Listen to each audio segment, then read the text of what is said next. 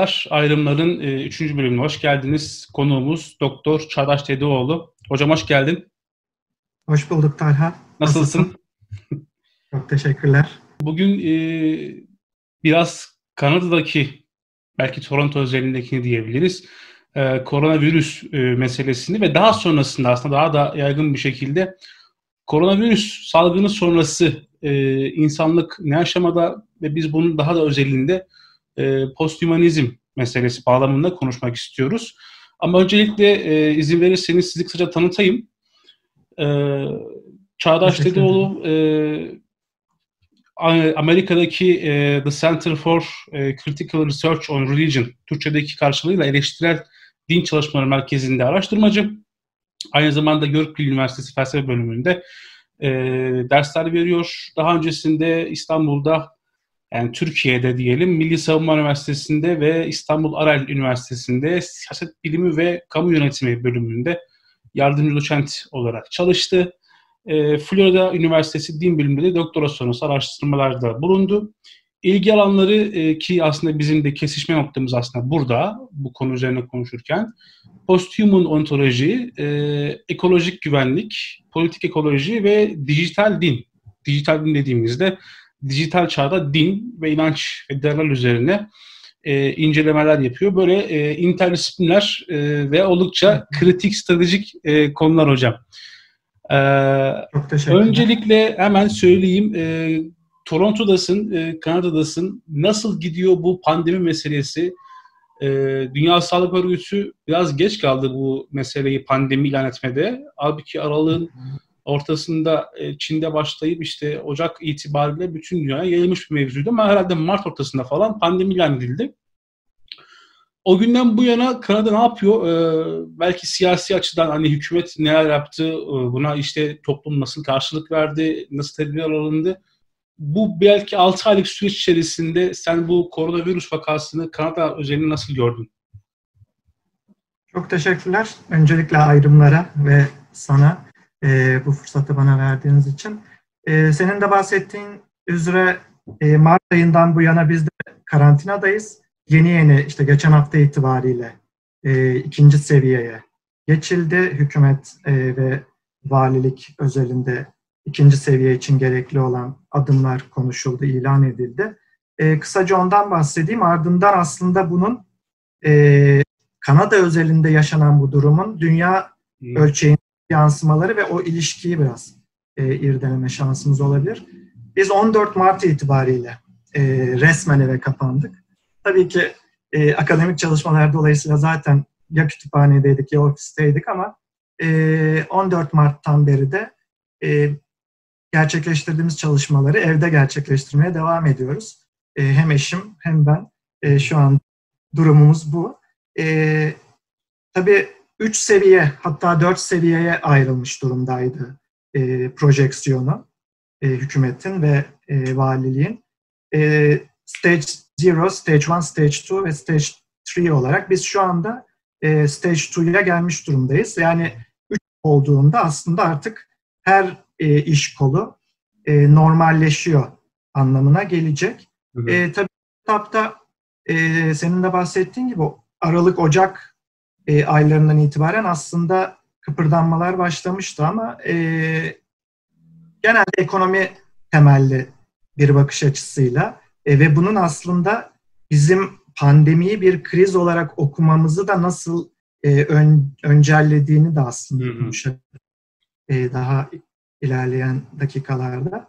E, ekonomi odaklı bir yerden baktığımızda tabii ne kadar e, öteleyebilirsek bazı şeyleri ya da ne kadar e, görmezden gelebilirsek e, işimize yarıyor ilk etapta. Tabii bu e, Şubat ayı geldiğinde biraz farklı bir noktaya oturdu ve e, dediğim gibi okullar 14 Mart'ta kapatıldı, e, kamu alanları kapatıldı ve e, 17'sine kadar yani Haziran 17'ye kadar da genelde e, üst düzey e, bir güvenlik tedbirinde ilerledi. Tabii burada e, halk sağlığıyla ekonomi arasındaki o dengeyi tüm e, dünyadaki ülkeler olduğu gibi Kanada da buna özen gösterdi. Bir not olarak Kanada'nın e, hükümeti şu anda demokrat e, ağırlıklı e, ve e, valilik muhafazakarların elinde.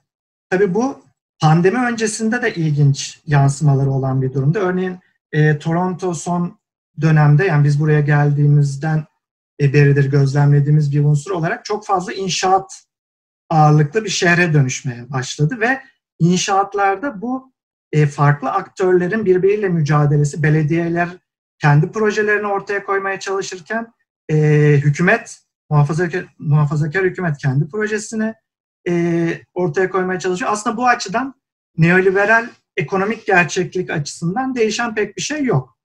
Bu e, durumdayken yakalandı aslında tüm dünya. Tüm dünya popülizme doğru ekonomik öncelikleri e, şirketler ile birlikte ele alan bir devlet gerçekliğindeydi ve bu bazı şeyleri görmezden gelmeye ya da görmezden gelinmesini e, meşrulaştıran bir zemin hazırlamıştı. Aslında pandemi e, COVID-19 bunu gözler önüne sermesi açısından önemliydi. Tabii e, yine burası özelinde baktığımızda neoliberal bireyin buradaki yansıması daha e, en azından Türkiye ile karşılaştırdığımda biraz daha meseleye alışık buradaki birey. Nedir bu alışık olduğu mesele? Devlet bazı şeyleri yapar ama çoğu şeyi de yapmaz ve benden bekler. E, o bilinç düzeyinde çoğu insanın hareket ettiğini gözlemledim. Bir örnek olarak e, yangın alarmı buranın çok e, meşhur e, gerçekliklerinden birisidir ve çok hızlı e, hareket ediyor. Hem itfaiye hem e, binalar, güvenlik e, görevlileri. E, pandeminin ilk haftalarında, sanırım ikinci haftaydı, yani e, Mart ayının sonlarına doğru e, bizim apartmanda bir e, yangın alarmı çaldı.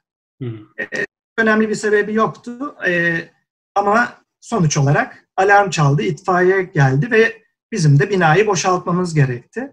Binayı boşaltırken dahi e, social distance 2 metre hemen hemen 2 metre burada ona bir e, okey çubuğu sopası uzunluğu olarak söylüyorlar. E, ulusal e, tanımlaması o şekilde.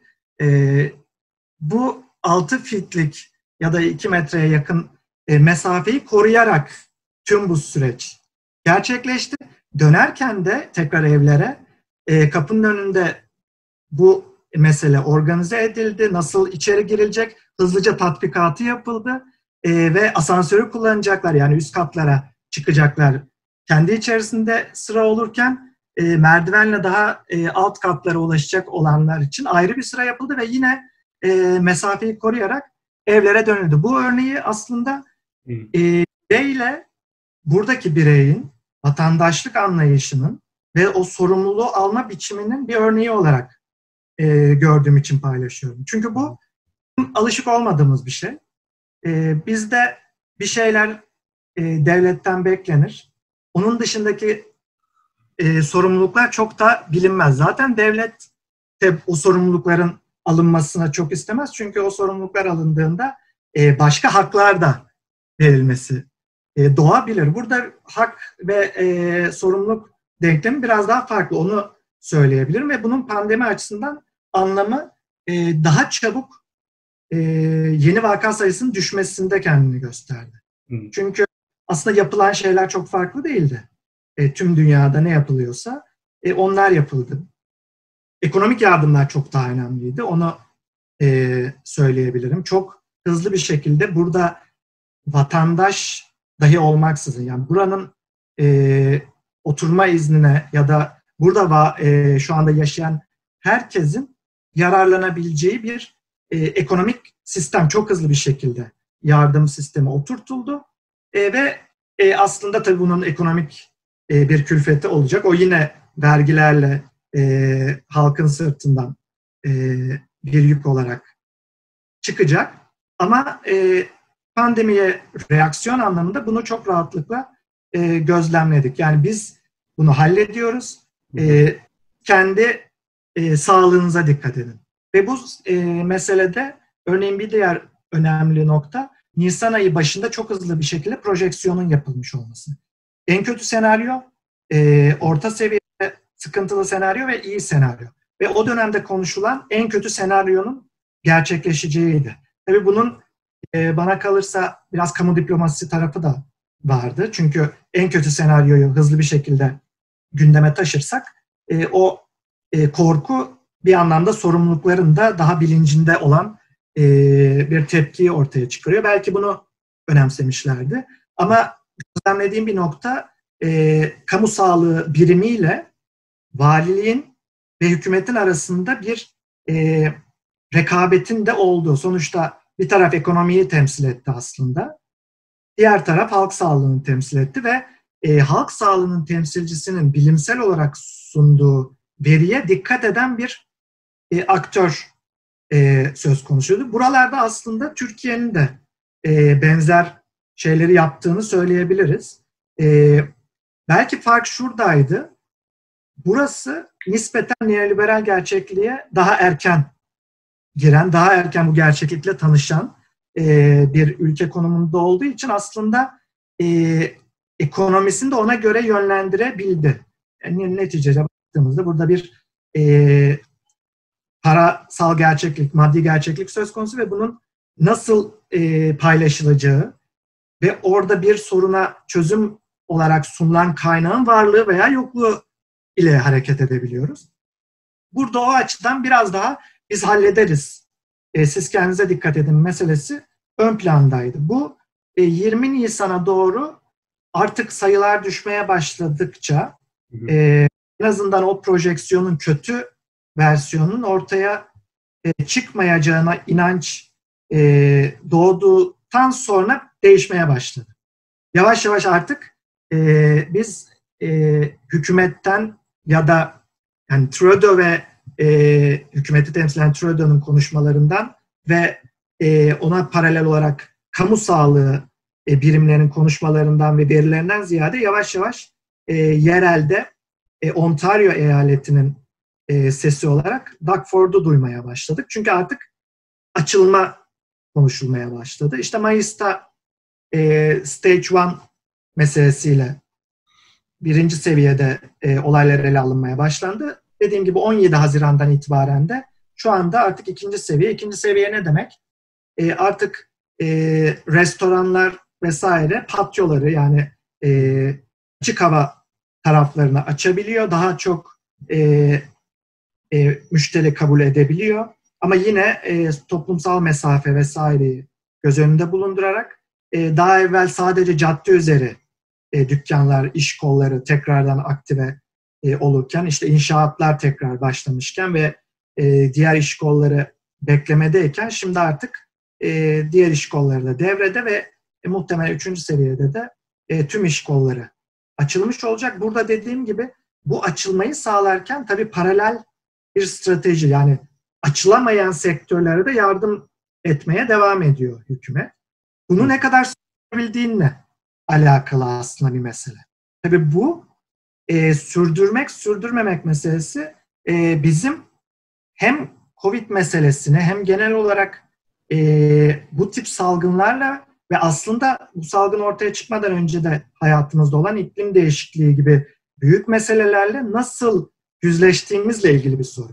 Hmm. Çünkü biz eğer bunu bir e, kırılma anı olarak görmüyorsak, yani bir devrim yapmamızı gerektiren, e, çünkü devrim de sonuçta e, o moment değil, o momente gelene kadar yaşanan birçok şey e, o devrime yol açıyor. Biz bunu öyle değerlendirmemekte ısrar edebiliriz. Tarihte muhafazakar e, krallıkların e, devrimlere direnmesi gibi aslında bunu görebiliriz. Bu yaşananlar bizim onu nasıl algıladığımızla ilgili bir süreç ve oradaki momentin ne tarafa kırılacağıyla alakalı olarak şekilleniyor. Dolayısıyla bunu kriz olarak görmek, örneğin benim e, post-human bir yerden bakar, baktığımızda da politik ekoloji çerçevesinde de baktığımızda e, kriz olarak değerlendiremeyeceğim bir durum. Yani bunu e, başka bir örnek olarak doktora tezimde e, Bertolt Brecht'in oyunu üzerinden okuyor, okumuştum. Ekolojik problemlerimizi. E, orada New York e, borsasının çöküşü üzerinden e, oyununda Bertolt Brecht bunu çok güzel anlatıyor. Bu kime fayda sağlıyor? Yani orada karnı, e, karnabahar e, satan insan trust haline geliyor. E, tabii ki mizansen ama e, bugün de kriz olarak gördüğümüz şeylerden trustleşen teknoloji şirketleri söz konusu. Hı hı. Ya da e, bizim ekolojik gerçekliği reddettiğimiz her gün bundan faydalanan e, bir takım şirketler söz konusu oluyor. Dolayısıyla bu kimin için kriz, kimin için fırsat sorusunu aşan e, bir e, gerçeklikten bakmamız gerektiğini en azından düşünüyorum. Çünkü böyle baktığımızda zaten kazananlar ve kaybedenler belli. Ama hep birlikte kazanabilmemiz için bunun ontolojik bir gerçeklik değişimine yol açması gerekiyor. Bizim anlayışımızda.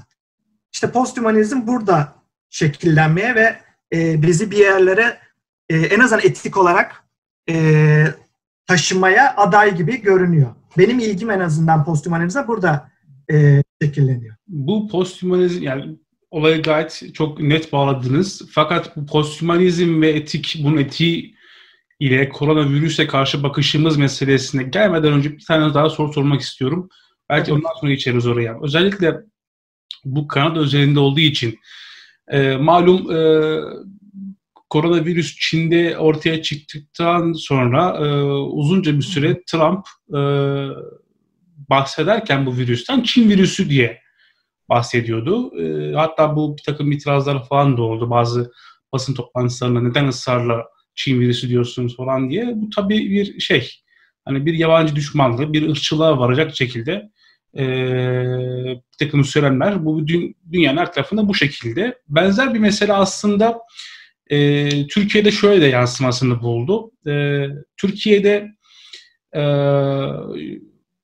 basın ve haber verme meselesinde şeffaflık olmadığı için e, Türkiye'deki bazı meseleleri dile getirmek yerine yurt dışındaki bazı ülkelerin başarısızlıkların e, ısrarla dile getirilmesi hani bakın Avrupa bu konuda kötü hani biz bu konuda iyiyize e, getiren e, bir takım yorumlara sebep oluyordu. İşte mesela herhangi bir haber kanalı açtığınızda e, Türkiye'deki gündemi pek yap, görmezsiniz ama işte Amerika'da kaç insan ölmüş, New York'ta bugün kaç insan ölmüş, işte İngiltere bunu ne kadar kötü e, mücadele ediyor falan tarzında dışarının kötülüğünü buradaki meşruiyet zeminini e, sağlamlaştırmak olarak e, anlatıldı e, uzun bir süre. Hala o şekilde anlatılıyor ve bu aslında halkın ağzında da şu şekilde de bir karşılık buluyor. Hani bu zaten Çin virüsü. İşte bakın dışarıdakiler bunu yaptılar. İşte dışarıdakiler bunun sıkıntısını çekiyor vesaire. E, dışarıdakiler bunun sebebi, müsebbibi ve biz de bunun sıkıntısını çekiyoruz. Halk nezdinde aslında bunun yansımasını gördük biz.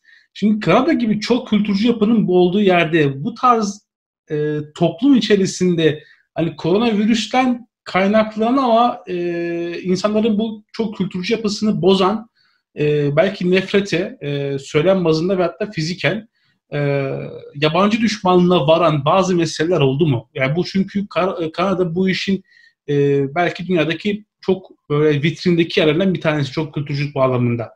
Bu konuda bir sıkıntı oldu mu mesela Kanada'da? E, duyum anlamında bunu söylüyorum. Yani örnek olay olarak e, birkaç münferit olayı e, duyduğumu söyleyebilirim. Özellikle okulların ilk kapanması arifesinde yani 14 Mart e, sürecinde biraz daha okullar açık kalsın mı, kalmasın mı, o hafta ne olacak çocuğumu okula göndereyim mi noktasında özellikle e, Asya e, asıllı e, Kanadalıların çocuklarının gittiği okullarda e, işte virüsü siz getirdiğiniz hmm. e, çevresinde bir e, hafif kıpırdanmalar olduğunu duydum. E, tabii ki e, senin de vurguladığın gibi e, Kanada e, multiculturalizm ile e, tüm siyasetini uzun süredir 70'lerden bu yana şekillendirmiş ve buna zaten ihtiyacı olan bir ülke. Yani hı hı. Kanada ekonomisi hala e, göç almazsa e, devam edemeyecek bir ekonomi. Çok büyük bir ekon e, coğrafi alan. E, ekonomisi tabii nafta üzerinden e, ve sınır komşusu olması nedeniyle Amerika Birleşik Devletleri'ne fazlasıyla bağlı ve bu zaten e, tercih olarak çok kültürlü olmazsa yapamayacağı, çözemeyeceği, üstesinden gelemeyeceği bir e, durum e, ortaya çıkartıyor.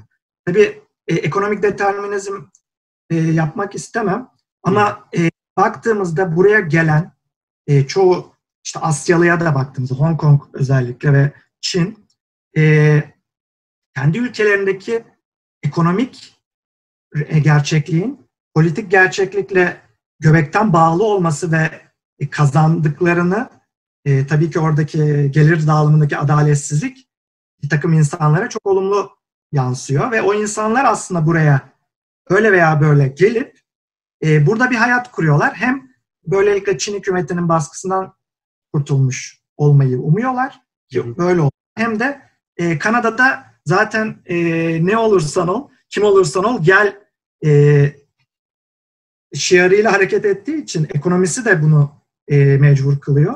Kimsenin o e, kazancı nereden elde ettiği, e, legal illegal olup olmadığı Kanada'yı çok bağlamıyor. Olduğunu öğren, öğrendim. Şimdi bunun zaten yansımalarını görüyoruz. Yani inşaat olarak yansıyan konu örneğin.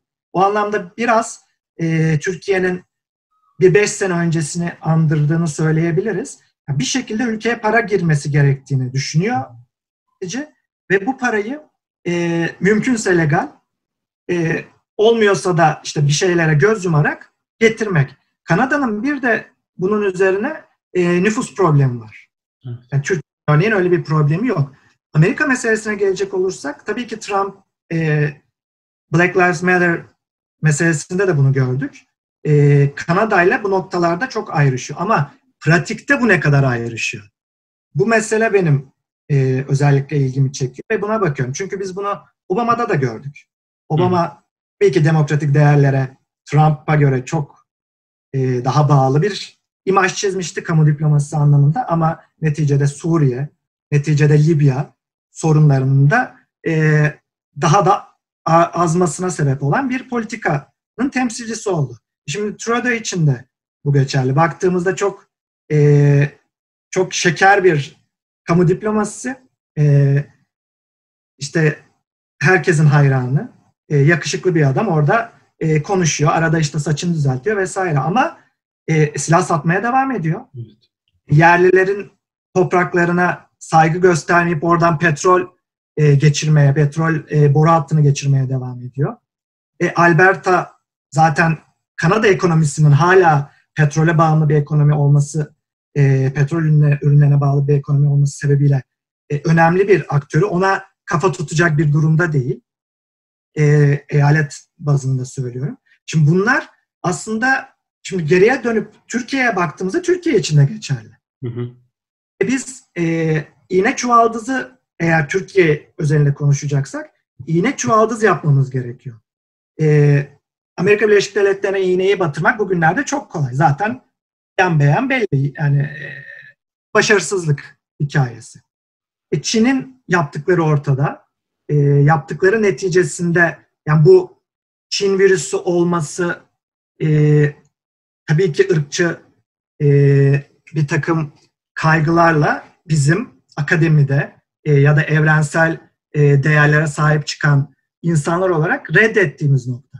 Ama zaten devlet politikaları bunlardan besleniyor. Bunu e, bildiğimiz noktada da şaşırmamak gerekiyor. Ve bunun vatandaş düzeyinde yansımaları oluyor. Bunu engellemek e, mümkün olmadığı için devlet düzeyinde tabii bir sorumluluk ortaya çıkıyor. Bu sorumluluk kullandığımız kavramlara e, dikkat etmek noktasında şekilleniyor. Ama bu Çin'in baskıcı hükümetinin, e, ekonomi odaklı modelinin, e, emperyal e, bir takım emellerle hareket ediyor oluşunun e, gerçekliğini değiştirmiyor. Orada bir durum söz konusu ve bu durum e, virüs üretilmiştir, üretilmemiştir, komplo teorilerinden bağımsız olarak e, bir karşılığı var. Oradan yayıldı. E, bir takım önlemler belki orada da ekonomik gerekçelerle alınmadı. E, ve sonrasında belki bu bir fırsata dönüştürüldü. E, ve e, işte teknolojinin imkanlarıyla e, Big Brother orada kendini gösterdi. Şimdi dünyaya da bunu aslında e, ihraç ediyor durumuna geldi. İşte İtalya'ya ya da başka ülkelere bu e, teknoloji odaklı e, gözetim toplumunun nerelere gidebileceğine dair de aslında bir test ortaya çıkıyor. Dolayısıyla iğne çuvaldız bu açıdan önemli. Türkiye ya da bir başka ülke bu e, sorunların farkındayken tabii ki e, pandeminin müsebbibi Türkiye değil, Kanada da değil ama e, Kanada'nın petrol politikalarının müsebbibi Kanada. E, Türkiye'nin e, örneğin HES politikalarının müsebbibi Türkiye. Hı hı. Bunlar aynı paketin içerisinde aslında. Çünkü biz o denge meselesini biraz yanlış anlıyoruz. Ona da e, bir sonraki nereden gelirim. Ee, o zaman şöyle e, posthumanizm meselesine biraz giriş yapalım. İlk sorunun sonlarına doğru vermiş olduğunuz bu meseleyi kriz olarak tanımlayabilmek meselesi. Yani karşılaştığımız ve şu an tecrübe ettiğimiz bu koronavirüsünü e, kriz olarak tanımlayıp tanımlayamamak meselesini ele alırsak e, ve biz bunu posthumanizm etik dediğimiz hikaye üzerinden okumaya çalışırsak şayet öncesinde bu posthumanizm dediğimiz şey ne ve nasıl bir etik anlayış e, bize sunuyor bir bunu konuşalım e, ve daha sonrasında bu yaşadığımız koronavirüs tecrübesini e, tecrübesi karşısında posthumanizm ya da posthuman etiğin ne gibi tavsiyeleri var ya da bu meseleye nasıl bakar? Biraz bunu konuşsak fena olmaz. Ee, şöyle bir yerden girmek sanırım iyi olabilir. Bir, önce birkaç kavramı yerli yerine oturtmaya çalışalım. Konuştuğumuz kavramlar antroposentrizm ya da antroposentrizm, e, işte posthumanizm, transhumanizm, antihumanizm. E, bunları e, tabii kullanırken ve bir de bunlar Türkiye'de ya da Türkçe'de üretilmiş kavramlar olmadığı için bunların bir de Türkiye'ye e, edilmesi sırasında yaşanan bazı e, değişiklikler, dönüşümler oluyor ki bunlar da bence e, son derece güzel ve e, önemli, verimli sonuçlar da doğurabiliyor. Çünkü baktığımızda e, Anadolu medeniyetinin meseleye bakışı zaten e, son derece uyumlu da görünebilir. Bizim nereden baktığımıza bağlı olarak. E, geçen gün örneğin bir e, makalede şöyle bir iddiayla karşılaşmıştım. Antroposen kavramını biz çoğunlukla e, birinci endüstri devrimi yani işte 250 yıl öncesi e, 1800'lerin ortasından itibaren getiriyoruz ve insan e, antropos bildiğin gibi Yunanca zaten anlamına geliyor ve e, Holosen'den antroposene artık geçtiğimizin e, jeolojik anlamı olarak ve aslında daha da önemlisi felsefi anlamı olarak kullandık. E, ve kullanıyoruz. Ama bunun aslında antroposen e, çağın 250 yıl öncesinden değil, e, mümkünse bir 500 yıl öncesinden başlatılması gerektiği, bunun içerisine hmm. Rönesans'tan itibaren o Batı aklının, tabii bunları konuşurken her zaman e, çoğul konuşmaya e, özen gösterme e, noktasını vurgulamak lazım. Yani Batı aklı da bir tane değil.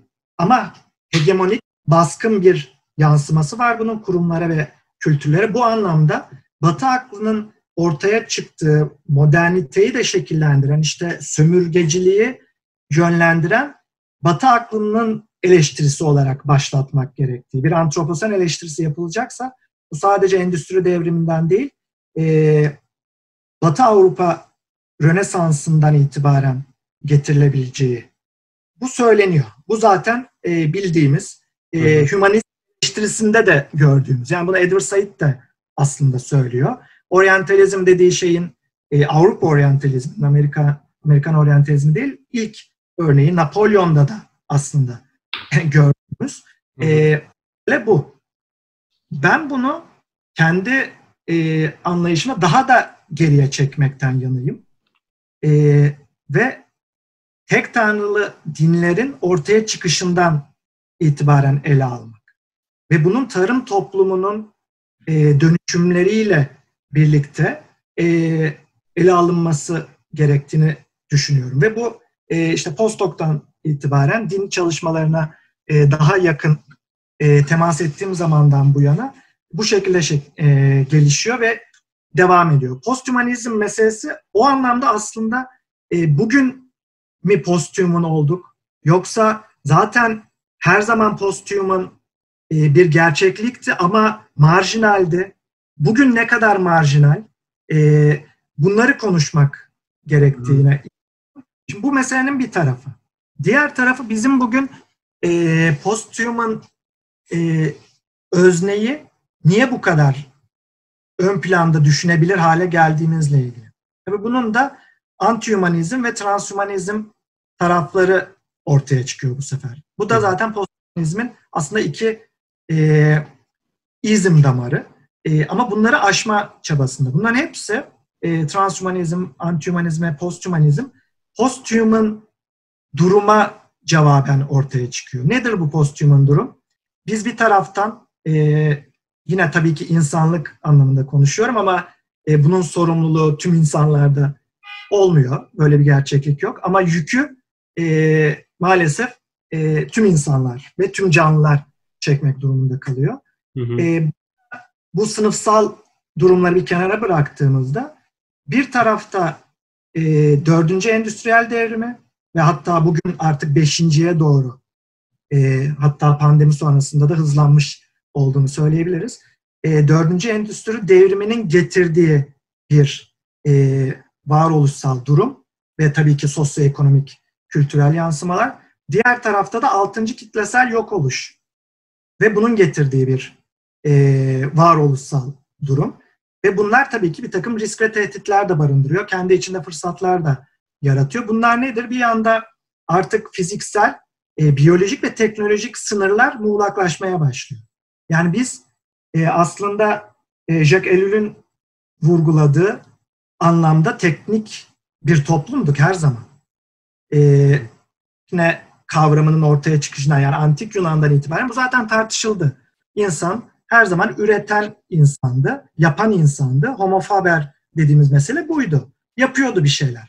Ve bu e, bir anlamda da yani büyünün teknik gerçekliğinden, büyü de çünkü e, ruhani bir teknikti.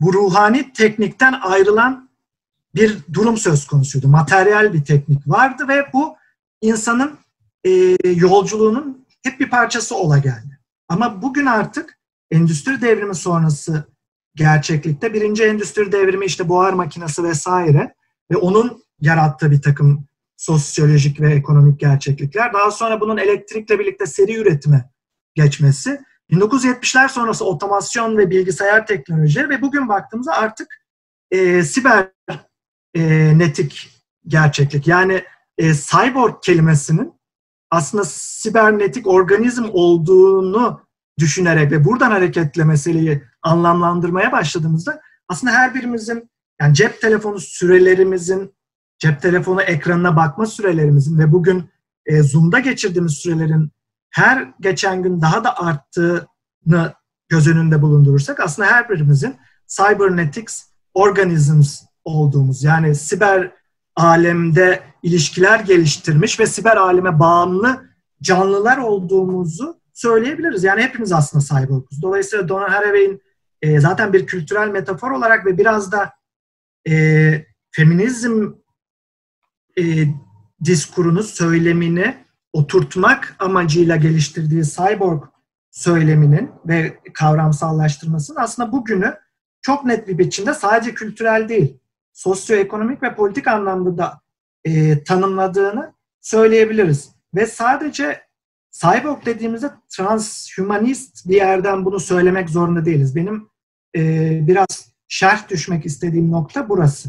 Hı. Çünkü e, transhumanizm tabi bu da transhumanizmler olarak konuştuğumuzda bunun e, belki öne çıkan, belki e, biraz da popüler e, çünkü bilim kurguya daha yakın olan taraf her zaman orasıydı ve oradan e, çok fazla edebi ve e, sinema temelli eser çıktı ve bunlar bizim algı dünyamızı keyifli bir biçimde şekillendirdi. Ben bayılıyorum bu tarafına işin.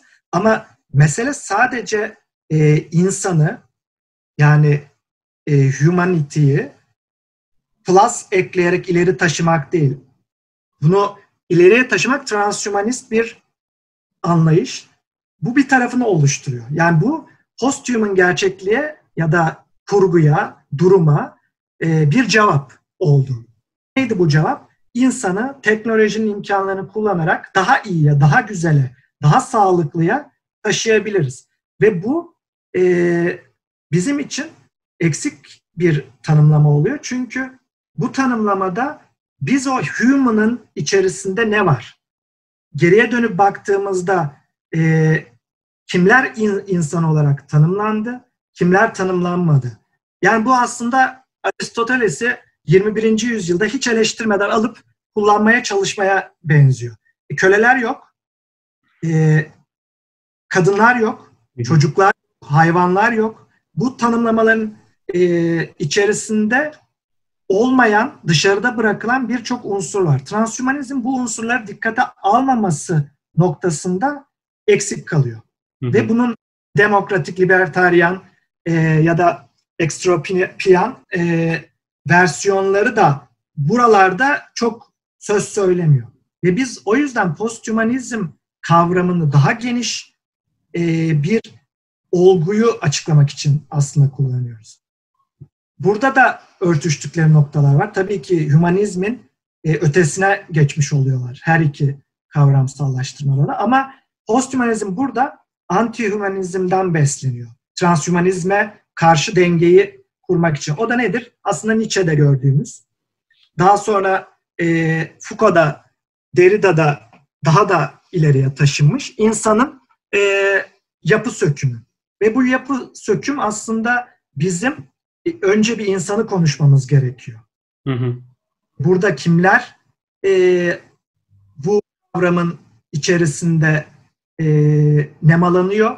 Bu kavramı doldurduğumuz biçimde var olan humanist e, bakış açısında kimlerin işine yarıyor bu, kimleri dışında bırakıyor e, ve bunu nasıl daha eşitlikçi, e, daha adil bir yere oturtabiliriz noktasına bir fırsat sunuyor posthumanizm. Tabii yine e, posthumanizmler oluyor ve kültürel e, posthumanizm örneğin İhab Hassan'la başlayan trend e, eleştirel posthumanizme de kültürel posthumanizme de yol açtı. İşte bir tarafta e, Donna Haraway e, Cyborg Manifesto yayınlarken öbür tarafta Catherine Hayles e, nasıl posthuman olduk meselesine bakarken aslında transhumanizme daha yakın bir yerde duruyor.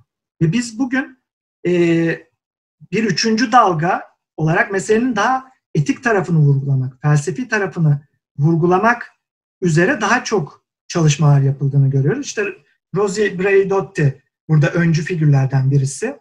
E, Francesco Ferrando'nun hem öğrencisi hem e, artık felsefi posthumanizmle anılmaya başlayan bir figür olarak bu meselenin çerçevesine çizdi, iyi bir şekilde çizdi. Bunun e, belki e, videoya bir okuma listesi olarak da ekleyebiliriz. Böyle bir şey de olabilir. E, buradaki mesele tabii o kapsayıcılığı e, tabii bu bir niyet meselesi. Oradan e, senin soruna bağlamış oluyorum. Etik olarak posthumanizmi kurguladığımızda bunu bir amaçla yapıyoruz.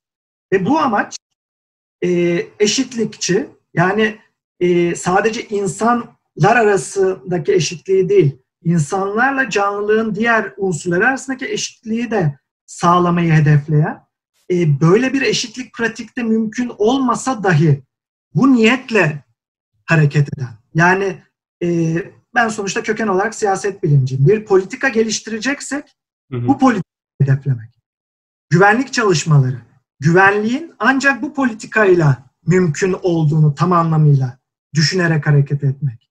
Din ise dinlerin eğer bunları görmezden gelen yorumları var ise bunları eleştiriyor olabilmek. Hı hı. En e, nihayetinde bu insanın inanç e, sistemiyle, e, hayata nereden baktığıyla, ideoloji diyebiliriz, dünya görüşü diyebiliriz. Bunlarla şekillenen bir şey ve bunlar şekillendiriliyor.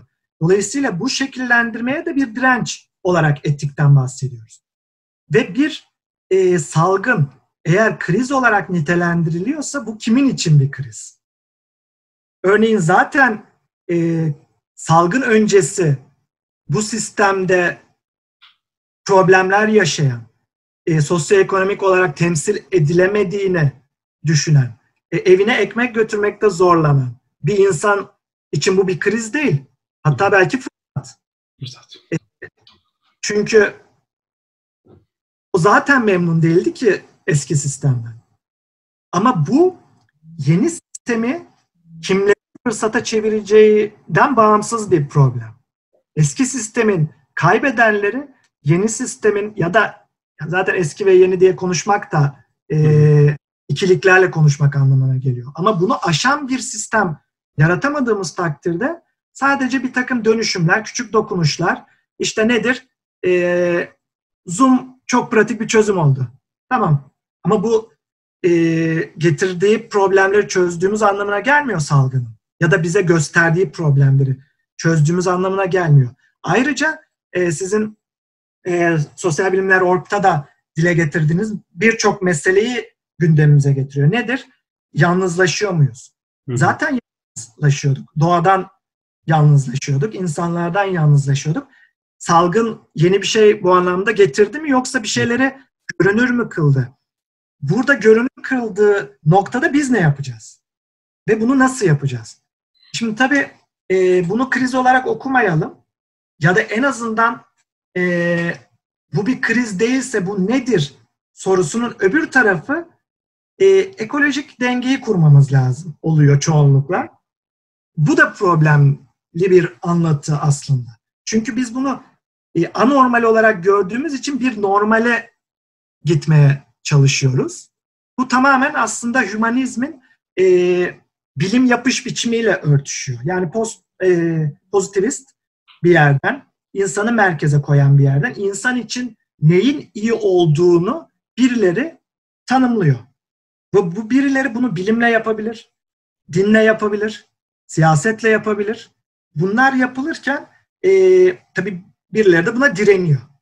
Yani tez ve antitez ortaya çıkmış oluyor. Halbuki bizim bugün artık e, biraz sentezlemeye çalışmamız gerekiyor. Çünkü zaten bu geldiğimiz gerçeklik e, yeni bugün ortaya çıkmış bir gerçeklik değil. O yüzden devrim bir moment midir, süreç midir meselesi önemli. E, bu anlatı son dönemde çok popüler hale gelmeye başladı. Aslında dünyanın e, bugün posthumanist bir etik felsefi çerçeveden anlaşılması dışında bir opsiyon olmaması bir, bir birikimin sonucu. Nedir bu birikim? Birinci e, aşamada aslında Kopernik devrimi dediğimiz kozmolojik dönüşüm. Yani artık insanın, e, daha doğrusu dünyanın evrenin merkezinde olmadığı kabul edildi.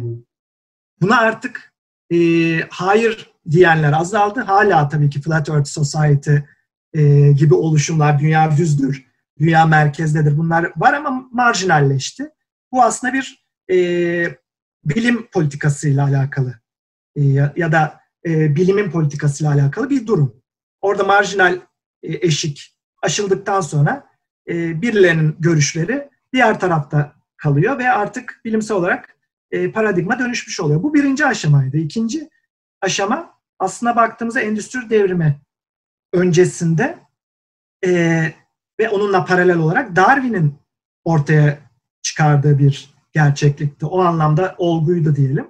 O da tabii ki Darwin'in başladığı ya da sadece söylediği bir şey değildi ama biyolojik olarak insanın hayvanlar aleminin bir e, uzantısı, bir e, mensubu olmasının getirdiği devrimsel söylemdi ve bunun sonrasında buna uygun değişikliklerdi.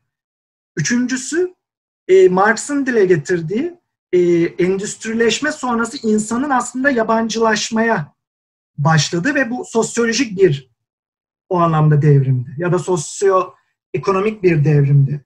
E, bilgi e, ve paradigma anlamında söylüyorum ve sonra Freud'un e, ortaya çıkardığı aslında biz insanlar o kadar da bilinçli hareket eden varlıklar değiliz. Bilinç dışı ya da bilinçaltı hangi kavramı tercih ediyorsanız e, çok büyük oranda insan davranışını şekillendiren e, bir unsur ve bunun getirdiği psikolojik bir devrim ya da psikanalist bir devrimsel moment ortaya çıktı. Şimdi bunların hepsi söz konusu. Biz bunun üzerine e, hümanizmin eleştirisini, işte Edward Said'i, e, diğer taraftan onun Fransız e, öncüllerini, e, Foucault'u konuşmalıyız. Çünkü onların aslında söylediği şey bir beşinci devrim idi. O da e, insanın kendisinin e, aslında kendisine yabancılaştığı ve bizim insan olarak kurguladığımız gerçekliğin tarihsel bir oluş olduğu ve bunun eleştiriye açık olduğuydu. Posthumanizm bunların hepsinin üzerine oturduğunda e, iki şeye dikkat etmemiz gerektiğini söylüyor. Bir tanesi biz tüm bu endüstriyel gerçeklik ve teknolojik gelişmelere rağmen e, hala kendimize yabancılaşmaya devam ediyoruz. Bu bunu engellemiyor. Yani pratik bir takım çözümler, işte hayatımızı kolaylaştıran bir takım unsurlar ortaya çıkıyor. E, o anlamda Homo Faber çalışmaya devam ediyor yapan insan ama e, bunun ne anlama geldiği hakkında çok kısıtlı düşünüyoruz. İkincisi de e, bunları yaparken ve bunların sonucu olarak bir anlamda işte altıncı kitlesel yok oluş başta olmak üzere yani hayvanların dünyada var olan hay, hayvan türlerinin yüzde 60-70'ini 1900'lerden bu yana yaptığı e, hareketler, faaliyetler sonucu yok eden bir insan e, söz konusu. Ve işte bunu iklim değişikliği olarak görüyoruz. Bunu e, biyolojik çeşitlilik kaybı olarak görüyoruz vesaire. Dolayısıyla bu ikisinin üzerinde yükselen bir posthuman e, anlayış tabii ki etik olmayı gerektiriyor. Bir şeyleri değiştirmek için bunu yapmak, bilimse bilim yapmak, bilimi farklı şekilde yapmak e, gerektiğini iddia ediyor. Bunu özellikle son dönem e, posthumanist e, yazarlarda görmekteyiz. Tabii bunların e, kadın olması çok önemli. E, o dengeleri gözeterek feminist bir yerden, e, türcü olmayan bir yerden bakmanıza bunlar e, yol açıyor bu bakış açıları. E, ve Francesca Francesca Ferrando'nun ortaya koyduğu e, üç kavram üzerinden baktığımızda da aslında posthumanizm kendi içerisinde posthuman'ı, e, post antroposeni ve post duali e, ya da post dualizmi barındırıyor. Yani biz e, aynı anda üç eleştiriyi dikkate alıyoruz. Birincisi evrenin merkezinde erkek, maskülen bir aktör yok. Hı hı. Bunun olduğu gerçeklik aslında sorunların e, müsebbibi olmuş oluyor.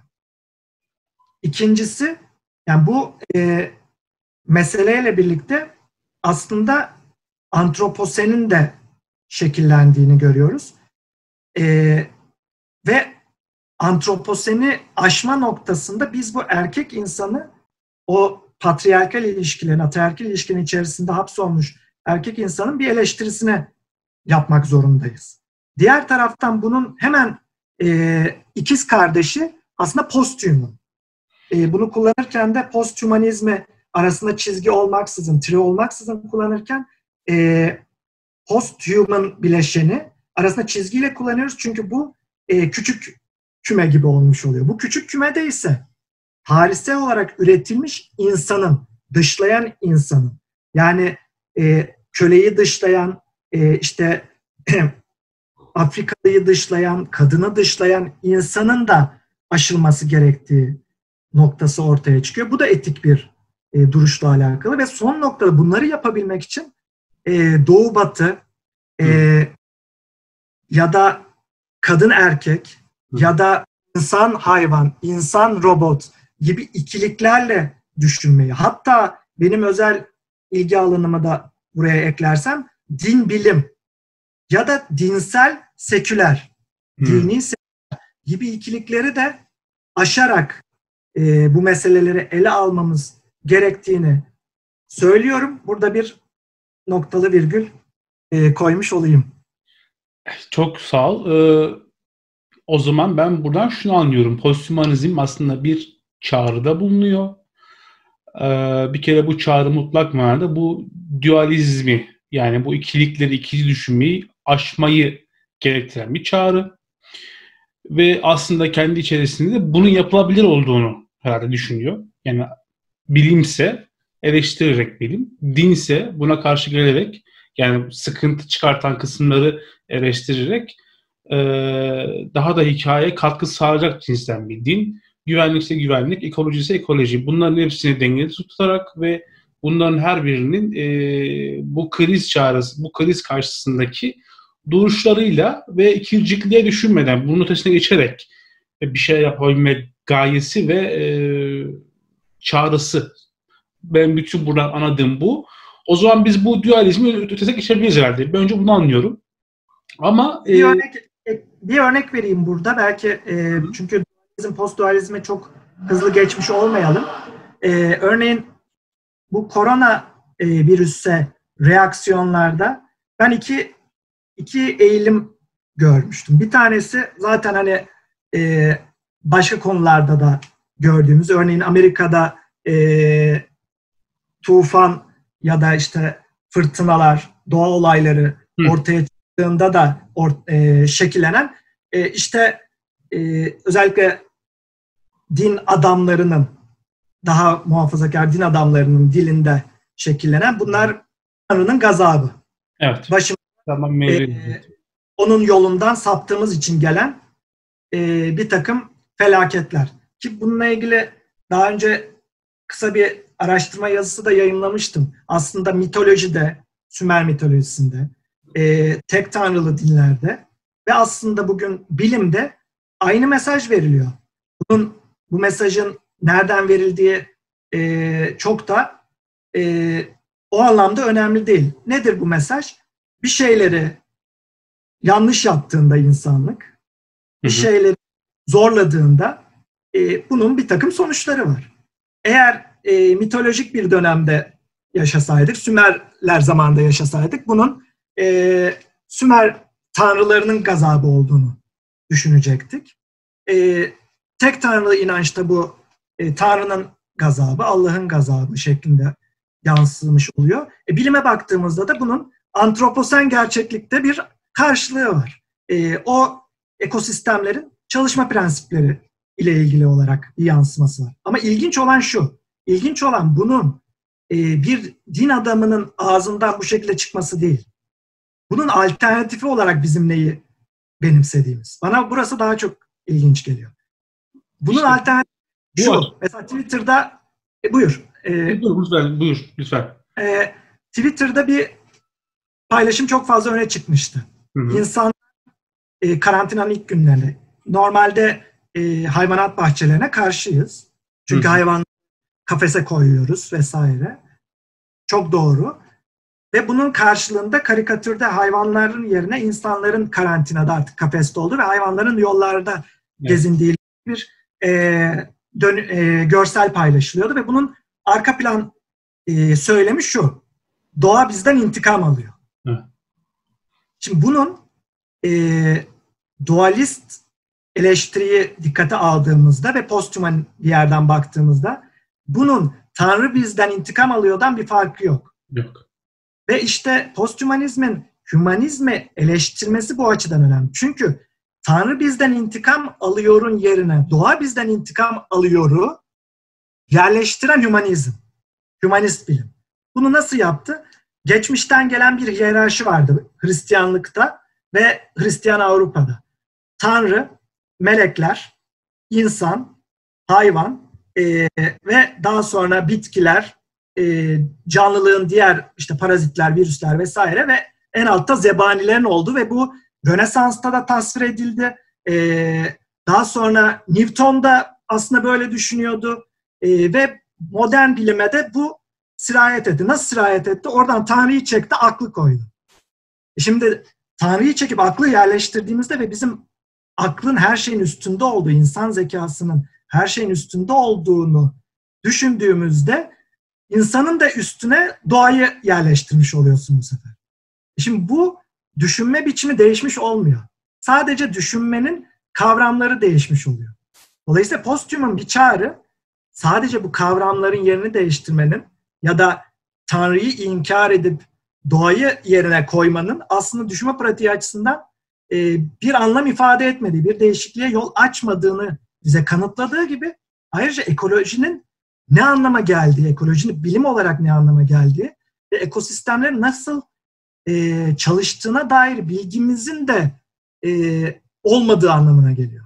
Çünkü ekosistemlerin insandan intikam almak gibi bir derdi yok. Hı hı. İnsanın ekosistemlere dikkat etmesi gerekiyor. Bu bir problem. Denge kavramı bu yüzden bana manasız gelmeye başladı.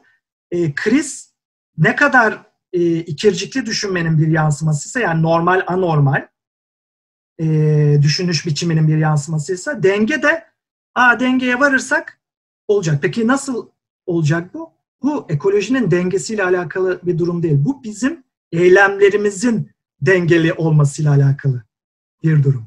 Ekoloji zaten insan olsa da olmasa da virüs ortaya çıksa da çıkmasa da bir şekilde e, ilerlemek bunu olarak görmesek de dönüşüyor. E, Amerika Birleşik Devletleri'nde ulusal parklarda bunlar mesela zaten ekosistem bilgisi bunu dönüştürmek için kullanılıyor. E, geyikler arttığında çiçekler azaldığı için, çiçek türleri azaldığı için kurtları salıyorlar. Geyikler azalıyor. Geyikler azalınca çiçek e, türleri artıyor. Şimdi bu dengede olmak bu demek değil ki. E, bu tamamen insan aklının ürünü bir müdahale biçimi. E, e bunu salgında da yapmaya çalışırsak e, işte sonuçlar ne oluyor? E, tamam izolasyon güzel. E, nedir? Teknolojiden daha fazla faydalanın. O, tamam. E, peki plastik atıklar okyanuslara daha da e, yük olmaya başladı. Bütün kullanılan e, ürünler tek kullanımlık plastiğe dönüşmeye başladı. Çünkü salgından korkuyoruz. Ama sen zaten e, o okyanuslara müdahale ettiğin için o salgın riskini ortaya çıkarmaya devam ediyorsun uzun vadede. E, o olmazsa başka riskler ortaya çıkıyor. E, sen hayvanlara müdahale ettiğin için işte fabrikalarda e, hayvanları kesimhanelerde üretip kesime hazır hale getirdiğin için bir takım bakteriler ortaya çıkıyor ya da yayılma şansı buluyor. Bu e, bizim o ben ya da e, benlik ve benim çevrem algısından bir an evvel sıyrılmamızla başka politikalar imkanlı hale geliyor. E, benim önce siyaset bilimci olarak ama siyaset bilimini artık biraz geride bırakmış e, bir araştırmacı olarak vardığım nokta burası. Siyaset biliminin ya da siyasetin politika üretme biçimlerinin arka planına inmedikçe aslında sorunları sadece tali anlamda e, çözebiliyoruz. Ama kesin çözümler istiyorsak, eğer bu bir o anlamda dönüşüm olacaksa, o dönüşüm e, birilerinin arzu ettiği biçimde değil, genelin ortak iyinin arzu ettiği biçimde olmalı ama önce onu arzu ediyor olmanız gerekiyor. Onu arzu ediyor olmak için onu önce biliyor olmamız, farkında oluyor olmamız gerekiyor. Burada bir e, etikten önce tabii ilgi ve bilgilenme tarafı bu sefer ortaya çıkıyor. Bir kısır döngüye girmiş olması da aslında söz konusu. Yani e, mesela şimdi sen bir karikatür örneği verdin. Ben de bir karikatür örneği vereyim. Aslında bu kısır döngüyü anlatacak cinsten. E, karikatürün bir tanesinde doktor masanın başında bekliyor. E, bir araştırma yapıyor. Yanınızda bir işte e, din insanı, din adamı e, var. O da başında bekliyor.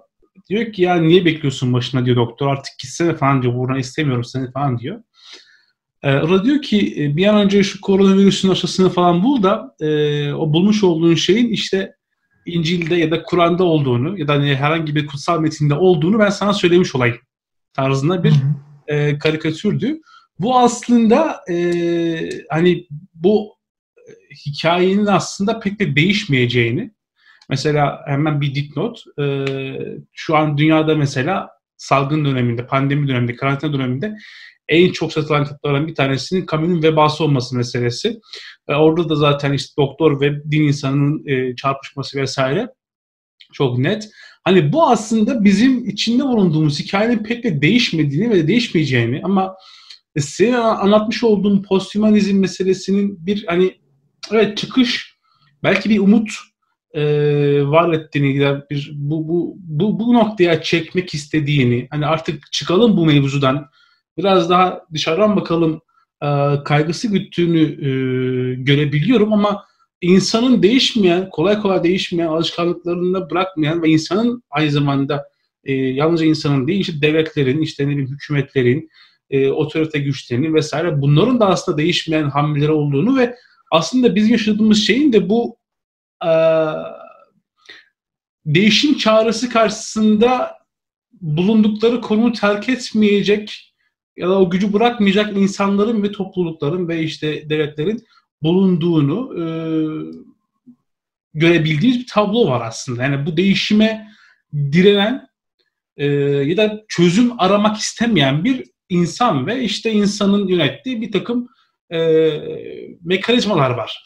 Hani o yüzden e, bu ekolojik denge meselesi olsun, işte ne bileyim e, e, işte bu dualizmden çıkamama meselesi olsun, günün sonunda yine insanın o kapalılığına e, ve bulunduğu e, konforu ya da e, mekanı bırakmak istemeyişine, zihin dünyasını pek değiştirmek istemeyişiyle karşılaştığında postmodernizm de aslında bir yerde sanki yetersiz kalıyor gibi ve hani burada bir dipnot e, şey meselesine katılıyorum. Şimdi yani çok alakasız gibi görünebilir ama ekoloji meselesinde hani hakikaten şey de var gibi hani ekolojik hassasiyet e, öyle bir noktaya getiriyor ki mesela açık radyoda falan bir gün sabah akşam bu mevzu konuşuluyor. Malum biliyorsundur Ömer Madra falan sürekli olarak bunu konuşuyorlar.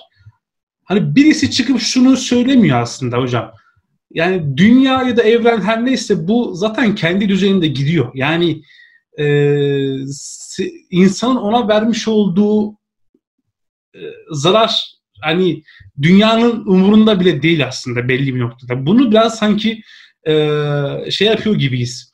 E, ıskalıyor gibiyiz aslında. Günün sonunda aslında insan e, neye nasıl zarar veriyor, çevresine zarar veriyor. Çünkü o ekosistem bir şekilde kendi dengesini sağlıyor ama insan sağlamıyor. İnsan da hep bir dengesizlik içerisinde devam ediyor.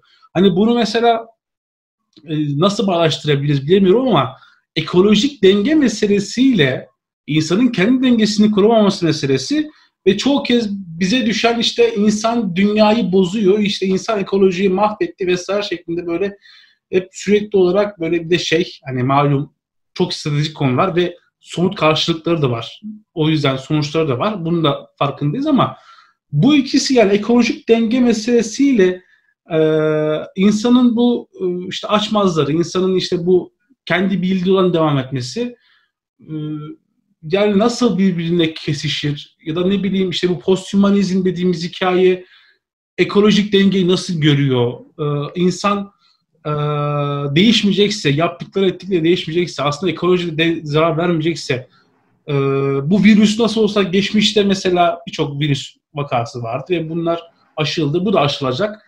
Hani sanki bu böyle bir şey gibi ya. Hani kısır döngü bir hikayenin içerisinde sürekli olarak biz devam edeceğiz. İşte vebayı okuyanlar azıcık mesela dikkat alsalardı bugün belki birçok şey yaşanmazdı ama muhtemelen bugün anlatan bir hikaye okunacak ve yıllar sonra bugün yazan bir hikaye kamu gibi çok satacak mesela anladın mı? Yani bu yüzden bir kısır döngü var ve biz bu kısır döngüde çok büyük laflar edebiliyoruz ve bu büyük lafların altında bazen aslında ezildiğimizin de farkında değiliz gibi. Bana e, biraz böyle geldi mesele. Yani ee, tespitinin ama. içerisinde birkaç tane soru e, var gibi geldi bana. Çok soru var da ikisine ben de tespit Bir tanesi e, aslında hani insan ne yapıyorsa kendine yapıyor şeklinde özetleyebileceğimiz yani dünyanın umurunda mı e, meselesi. Evet. E, değiştirebilir miyiz aslında? Yani böyle gelmiş böyle gider. Bu ikinci kısım böyle gelmiş böyle gider mi noktası e, etik politik taraf. E, ilk kısım bizim dünyayı e, nasıl algıladığımız ve dünyaya ilişkimizi nasıl kurduğumuz kısım e, biraz daha tabii bilim, e, pozitif bilimler ya da işte doğa bilimlerini nasıl gördüğümüzle de şekilleniyor. Bu ikisine e, ayrı ayrı sanki cevaplamak hı hı. iyi olabilir. E, öncelikle e, şey sözünü mesela seviyorum. Doğada doğal hiçbir şey yoktur. doğal yapay diye meseleyi e, okuyan da biziz yine. Hı hı. Bizim düşünmemiz. E, ama bu şu anlama gelmiyor. Doğanın yaptığımız şeyler umurunda değil. Tabii ki umurunda değil. İnsan insana ait değerleri e, dünyayı anlarken kullanmamız e, ve her yere sanki insanmışçasına bir takım değerler yüklememizle alakalı bir şey. Tabii ki e, bir e, organizma olarak görebiliriz. Gaia teorisi var. Örneğin bütün canlılığı bir organizma olarak görüyor. E, ona mistik bir anlam yükleyebiliriz.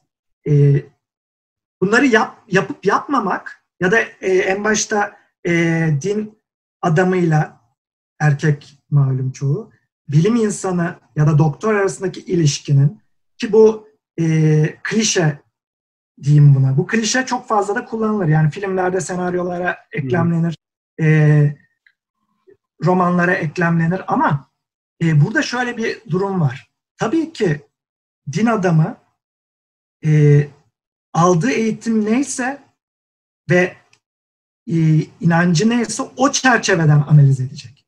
Burada önemli olan yaptığı analizin sonuçlarının insanlığı ve canlılığı etkileyip etkilememesi. Neticede e, hangi sebeple yaptı? Şimdi aynı şey bugün e, içinde geçerli. O yüzden salgına bakışımızda Tanrı'nın gazabı, doğanın gazabı meselesini örnek gösterdim. Tanrı'nın gazabı olarak bunu görebiliriz. Bunda e, herhangi bir problem yok. Bundan sonra ne yapacağız? Yani biz bunu böyle gördükten sonra buna çözüm üretebiliyor muyuz? Ve bunu e, görme biçimlerimiz de sonuçta farklı. E, biz İslam dinini ya da Hristiyanlığı farklı şekillerde yorumlayabiliriz. E, herhangi bir ana akım yoruma tabi olmayabiliriz. Değil mi? Bir e, yorum biçim var. Dolayısıyla bu yorum biçimlerinin her birinin e, salgını ya da başka bir meseleyi okumamıza etkisi söz konusu. Şimdi buradan öbür tarafa geliyorum. E, evet biz dünyaya müdahale etmezsek dünya zaten kendini kurtarır. Ama bizim ona müdahale etmememiz gibi bir durum yok. Zaten yapay doğal ayrımından sıyrıldığımız anda biz onun içinde e, bir küçük kümeyiz. O yüzden e, özellikle e, bilişsel bilim çalışmaları son dönemde yeni bir trend yakaladı. Embedded mind konseptini çok fazla görüyoruz.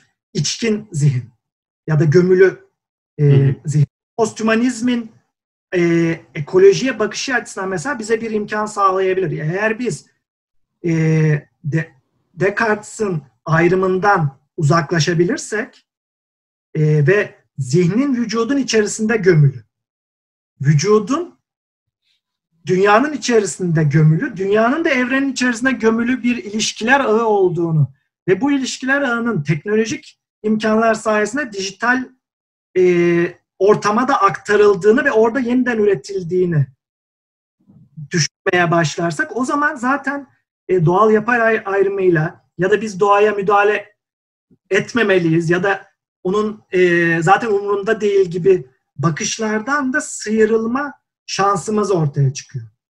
Aynı bakış bizi e, din bilim ilişkisinden de sıyrılmaya ediyor.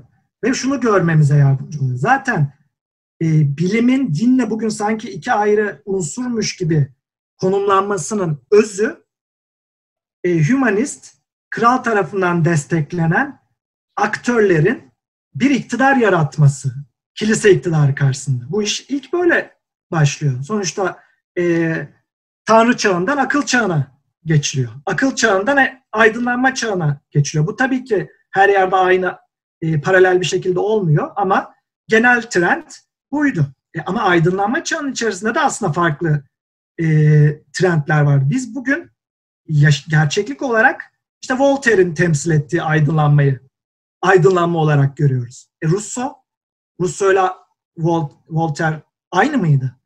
Değildi. Yani bunlar sonuçta belki başka bir tartışmanın konusu ama Hı-hı. aynı yere oturuyor. Bunun e, askeri e, seferberliğe, savaş mantığına, politika yapış biçimimize, ekonomik modelimize dair de bir takım karşılıkları oluyor. Neden Napolyon ideoloji kavramını bizim bugün anladığımız anlamda olumsuz bir kavram olarak kullanmaya ilk e, girişen kişi?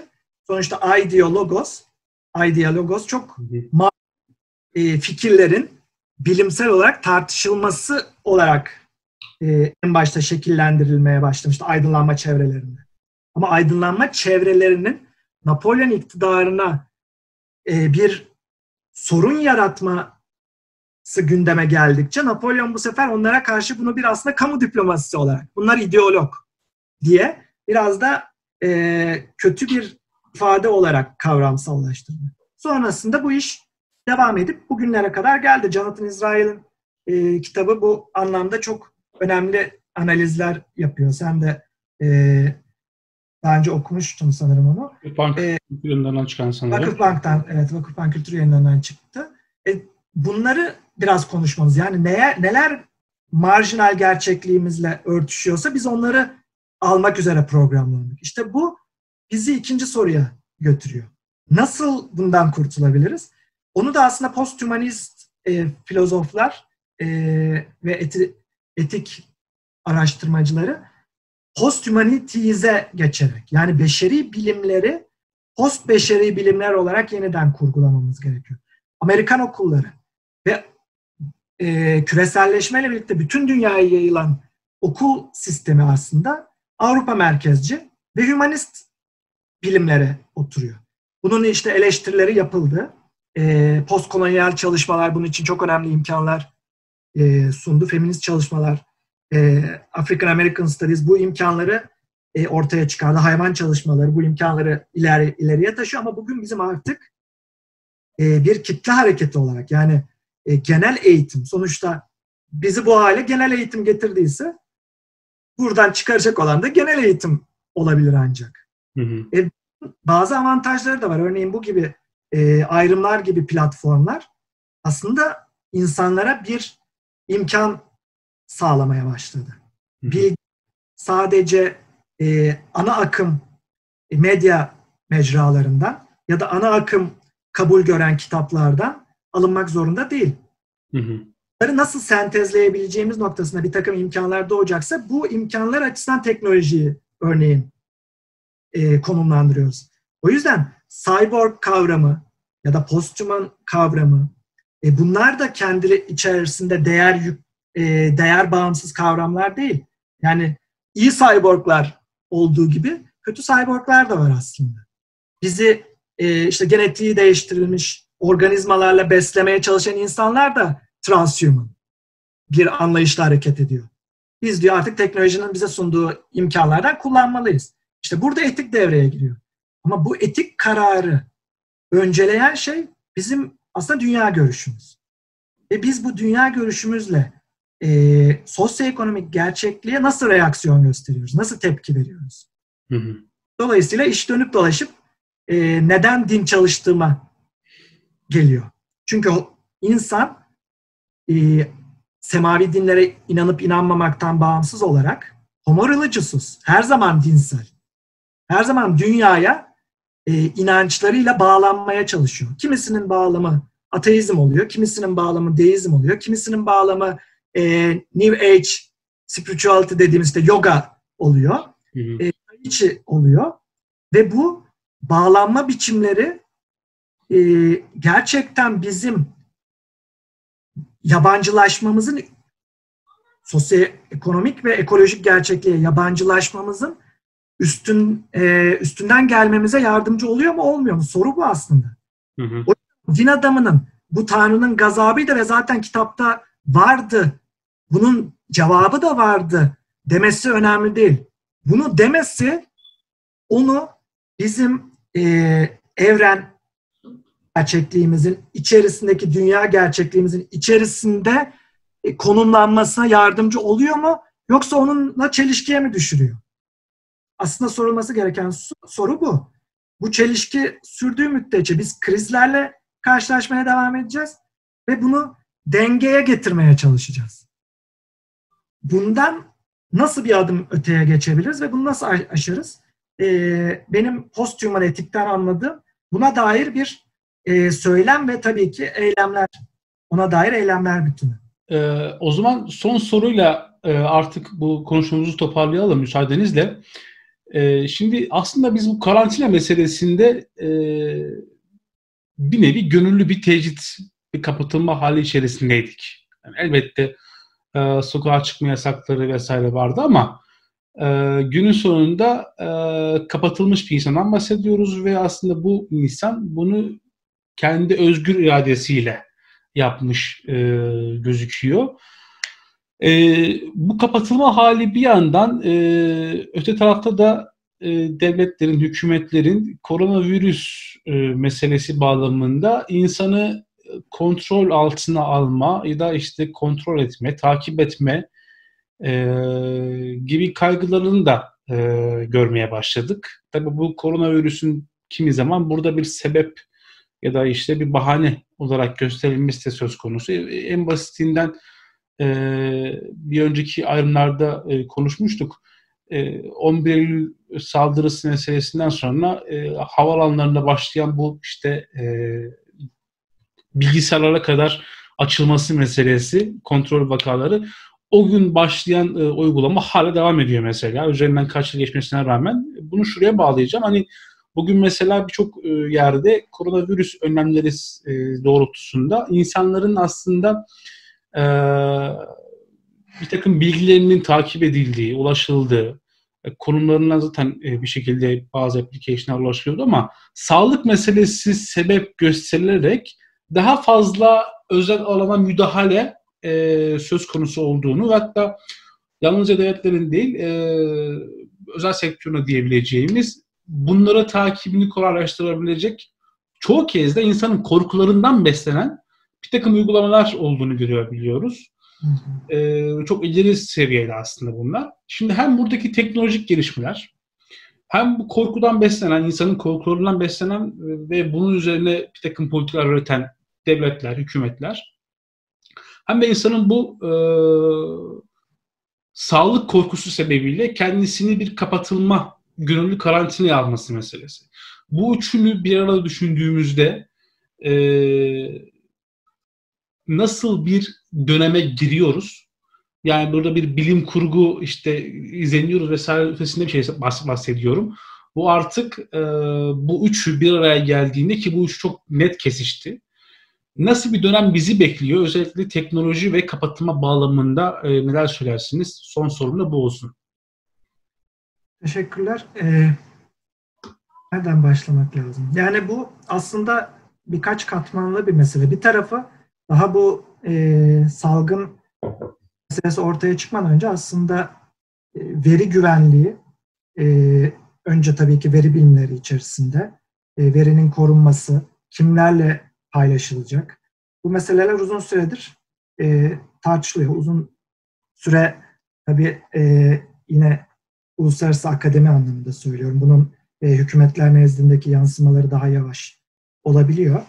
E, pandemi bunun üzerine geldi tabii ki. Salgın bunun üzerine geldi ve e, senin de örnek verdiğin 11 Eylül sonrası bir şeylerin meşrulaşması ve hızlanmasının benzerini e, şu anda e, salgın döneminde de yaşıyoruz.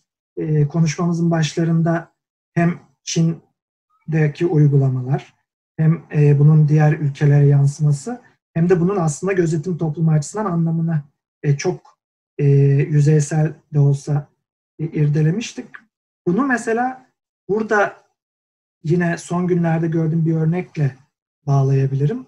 E, Black Lives Matter e, siyah hareketinin Kanada'da örneğin yansıması olarak olayın bizim klasik anlamda anladığımız tabii ki ırkçılık vesaire devam ediyor.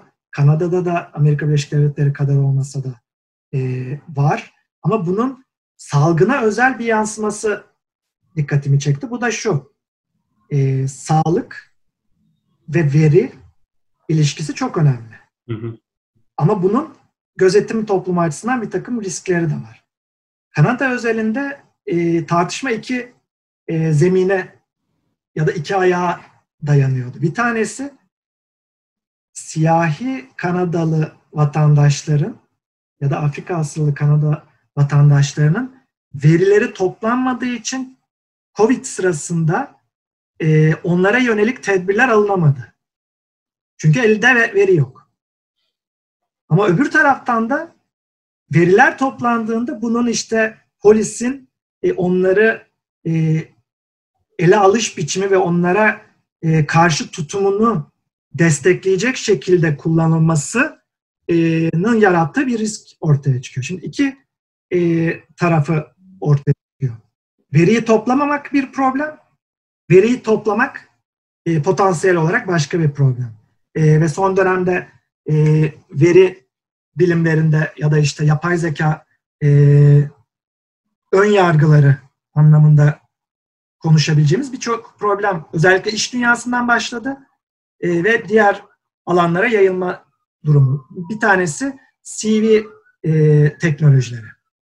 E, işe alımlarda algoritmalara dayanma durumu ortaya çıkıyor.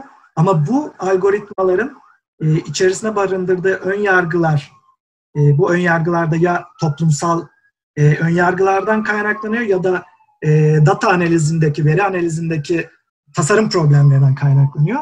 Ki çoğunlukla e, toplumsal ön yargıların veriye yansıması biçiminde ırkçılık e, ya da görmeme, dışında bırakma, e, bu özgeçmiş teknolojilerine, özgeçmiş algoritmalarına da yansıdığı için e, burada beyaz erkeğin örneğin siyah kadına tercih edilmesi gibi problemler var. Ya da e, yargı sisteminde kullanılırken yine e, otomatikman e, Afrika asıllı bir Amerikalıyı potansiyel suçlu gibi değerlendiren algoritmalar ortaya çıktı. Ve bunlar eleştiriliyordu zaten.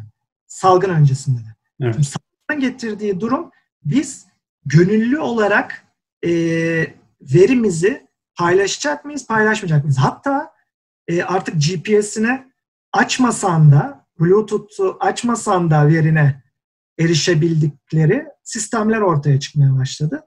Ve burada e, yapay zeka uzmanı arkadaşlarla konuştuğumuzda ya da veri bilimcisi arkadaşlarla konuştuğumuzda ki kendisi de örneğin bunu kullanan bir arkadaşım söylüyor sağlık sebebiyle.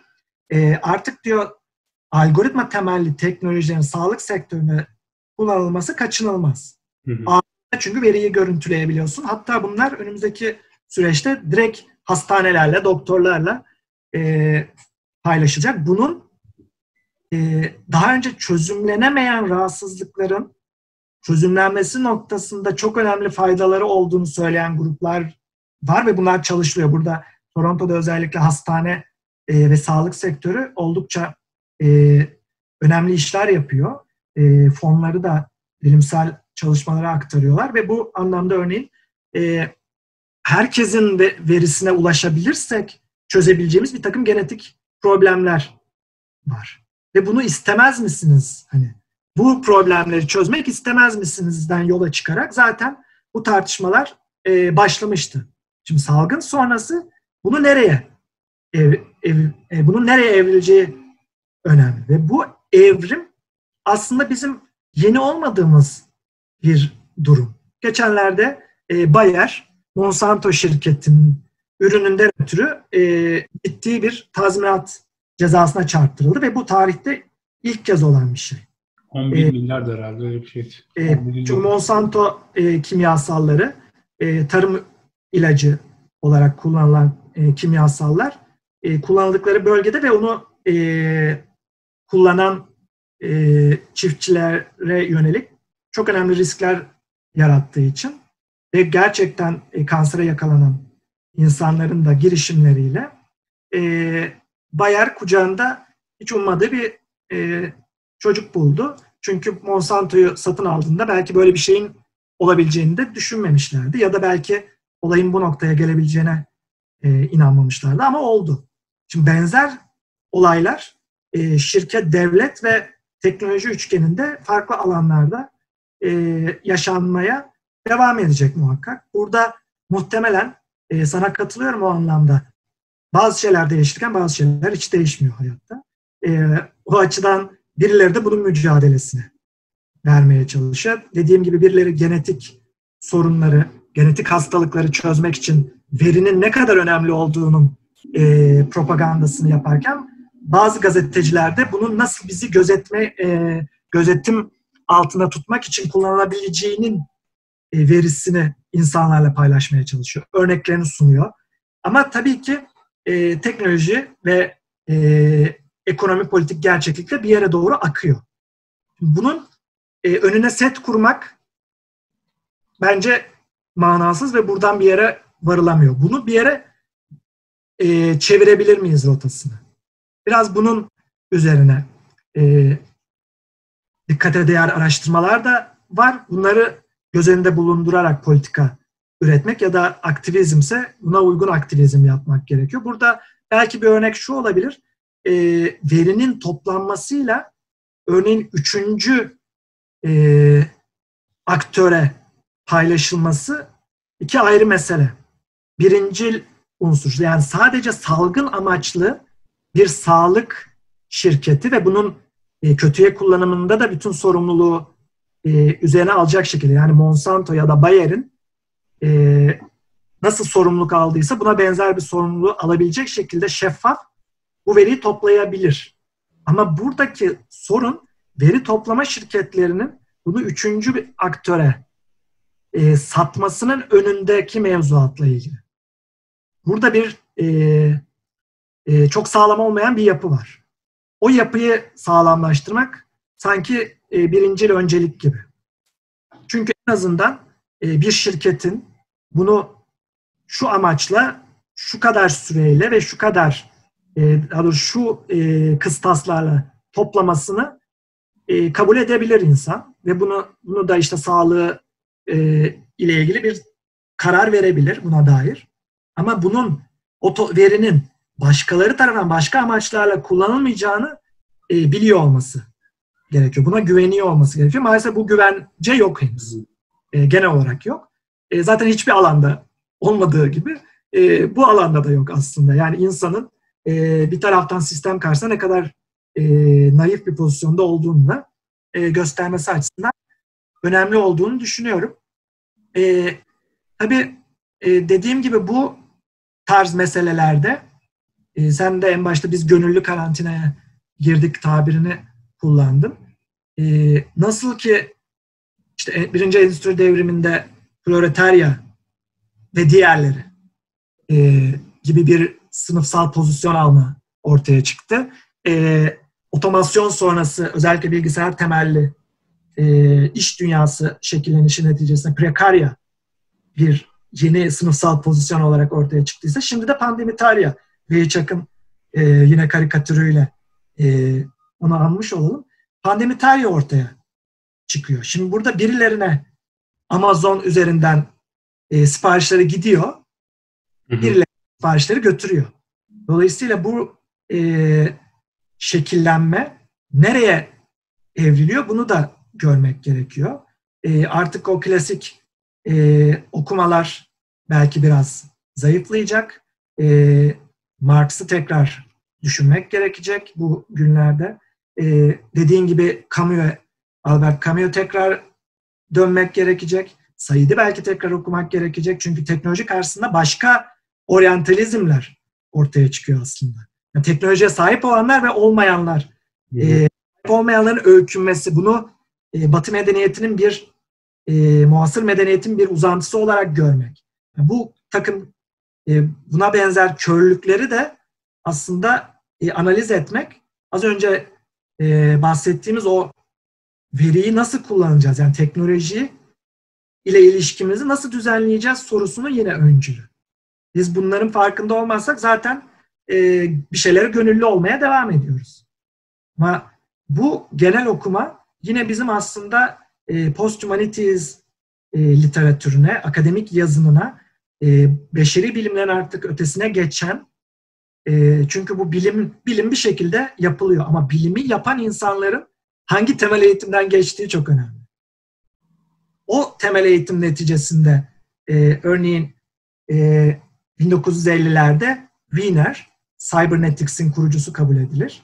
E, ben Hiroşima'ya, Nagasaki'ye bomba atan bir ülkeye bilimsel çalışmalarıma yardımcı olmak istemiyorum diye e, Atlantik dergisine bir yazı veriyor. Sonra Cybernetics değil, Simbolik AI e, sembolik yapay zeka kavramıyla bu dünya şekillenmeye başlıyor McCarthy üzerinden. Yani biz VNR'i çok sonra duymaya başlıyoruz. Çünkü e, orada bir tepki var. E, e, askeri endüstri kompleks o tepkiden hoşlanmıyor. Dolayısıyla o tepkiyi e, görüp bugün benzer tepkileri nasıl daha verimli ve etkin kılabiliriz? Bir sorun var. Bu sorunu örneğin bugün teknoloji ve e, sağlık şirketleri, e, veri bilimi şirketleri yeni bir kompleks oluşturuyor. Bu artık bizim anladığımız o klasik e, endüstri asker endüstri şeyi kompleksi değil. Daha yeni e, aktörler oyunun içerisinde. Petrol şirketleri biraz daha geri planda. Başka şirketler oyunun içerisine girdi. Bu e, ilişkiler ağı içerisinde e, tabii ki adımlarımız da ona göre şekillenmek durumunda. Benim genel ve özel hem veri bilimleri ve e, gözetim toplumu özelinde hem de daha genel olarak politika ve güvenlik özelinde söyleyebileceğim e, buraya oturuyor. Teşekkürler hocam. Ee, yani sanırım çok kapsamlı, çok detaylı ve benim açımdan çok oldukça verimli bir e, söyleşi oldu. Yani posthumanizm konuşmasaydık, tek başına karantinada ka- Kanada meselesini falan konuşsaydık zaten buradan bir çıkış olmazdı. Ee, çok gündelik meseleler konuşurduk ama posthumanizm ve sonraki bu teknoloji meselesi, veri ve sağlık ilişkisi meselesi hakkında konuştuğumuzda oldukça verimli bir sohbet ortaya çıktı. Ağzınıza sağlık. Ee, teşekkür ederim e, ilginiz için. E, müsaadenizle ayrımları burada sonlandıralım. Çok teşekkürler. Ben de hem e, birlikteliğimiz için e, ayrımlar çerçevesinde çok teşekkür ediyorum. Hem de soruların aslında ortaya çıkardığı bir e, harita söz konusu. Soruların ve üzerinden e, konuştuğu meselelerin. Yani e, önemli bir noktaya temas etmiştim. Posthumanizm de acaba bu kısır döngüye kurban gidebilir mi? İşte kurban gitmeyecek bir e, yaklaşım ne olmalı? Yani posthumanizm aa çok güzel, çok keyifli, yeni bir felsefi e, tartışma alanı ise zaten buna gerek yok. Postmodernizm bu tartışmayı yaptı. Post yapısalcılık da yaptı.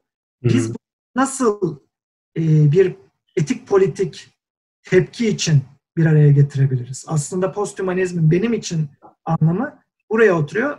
E, o anlamda da sana e, bu imkanı sunduğun için teşekkür ediyorum. Ben teşekkür ederim. Ee, bir dipnotla e, bunu sonlandırabiliriz. E, Doktor Çağdaş Dedeoğlu'nun sayı editörü olduğu e, Pasajlar Sosyal Bilimler Dergisi'nin posthumanizm sayısı çıkacak Ocak 2021'de. Onun hazırlığını da yapıyoruz kendisiyle. E, yine Dedeoğlu'nun çalışmalarına e, çağdaşdedeoğlu.com adresinden ve Akademi Edu hesabından ulaşmak mümkün. E, sosyalbilimler.org'un e, bünyesinde hazırlanan ayrımların 3. bölümünde e, burada tamamlıyoruz. İlginiz için teşekkürler. Bir sonraki programda görüşmek üzere.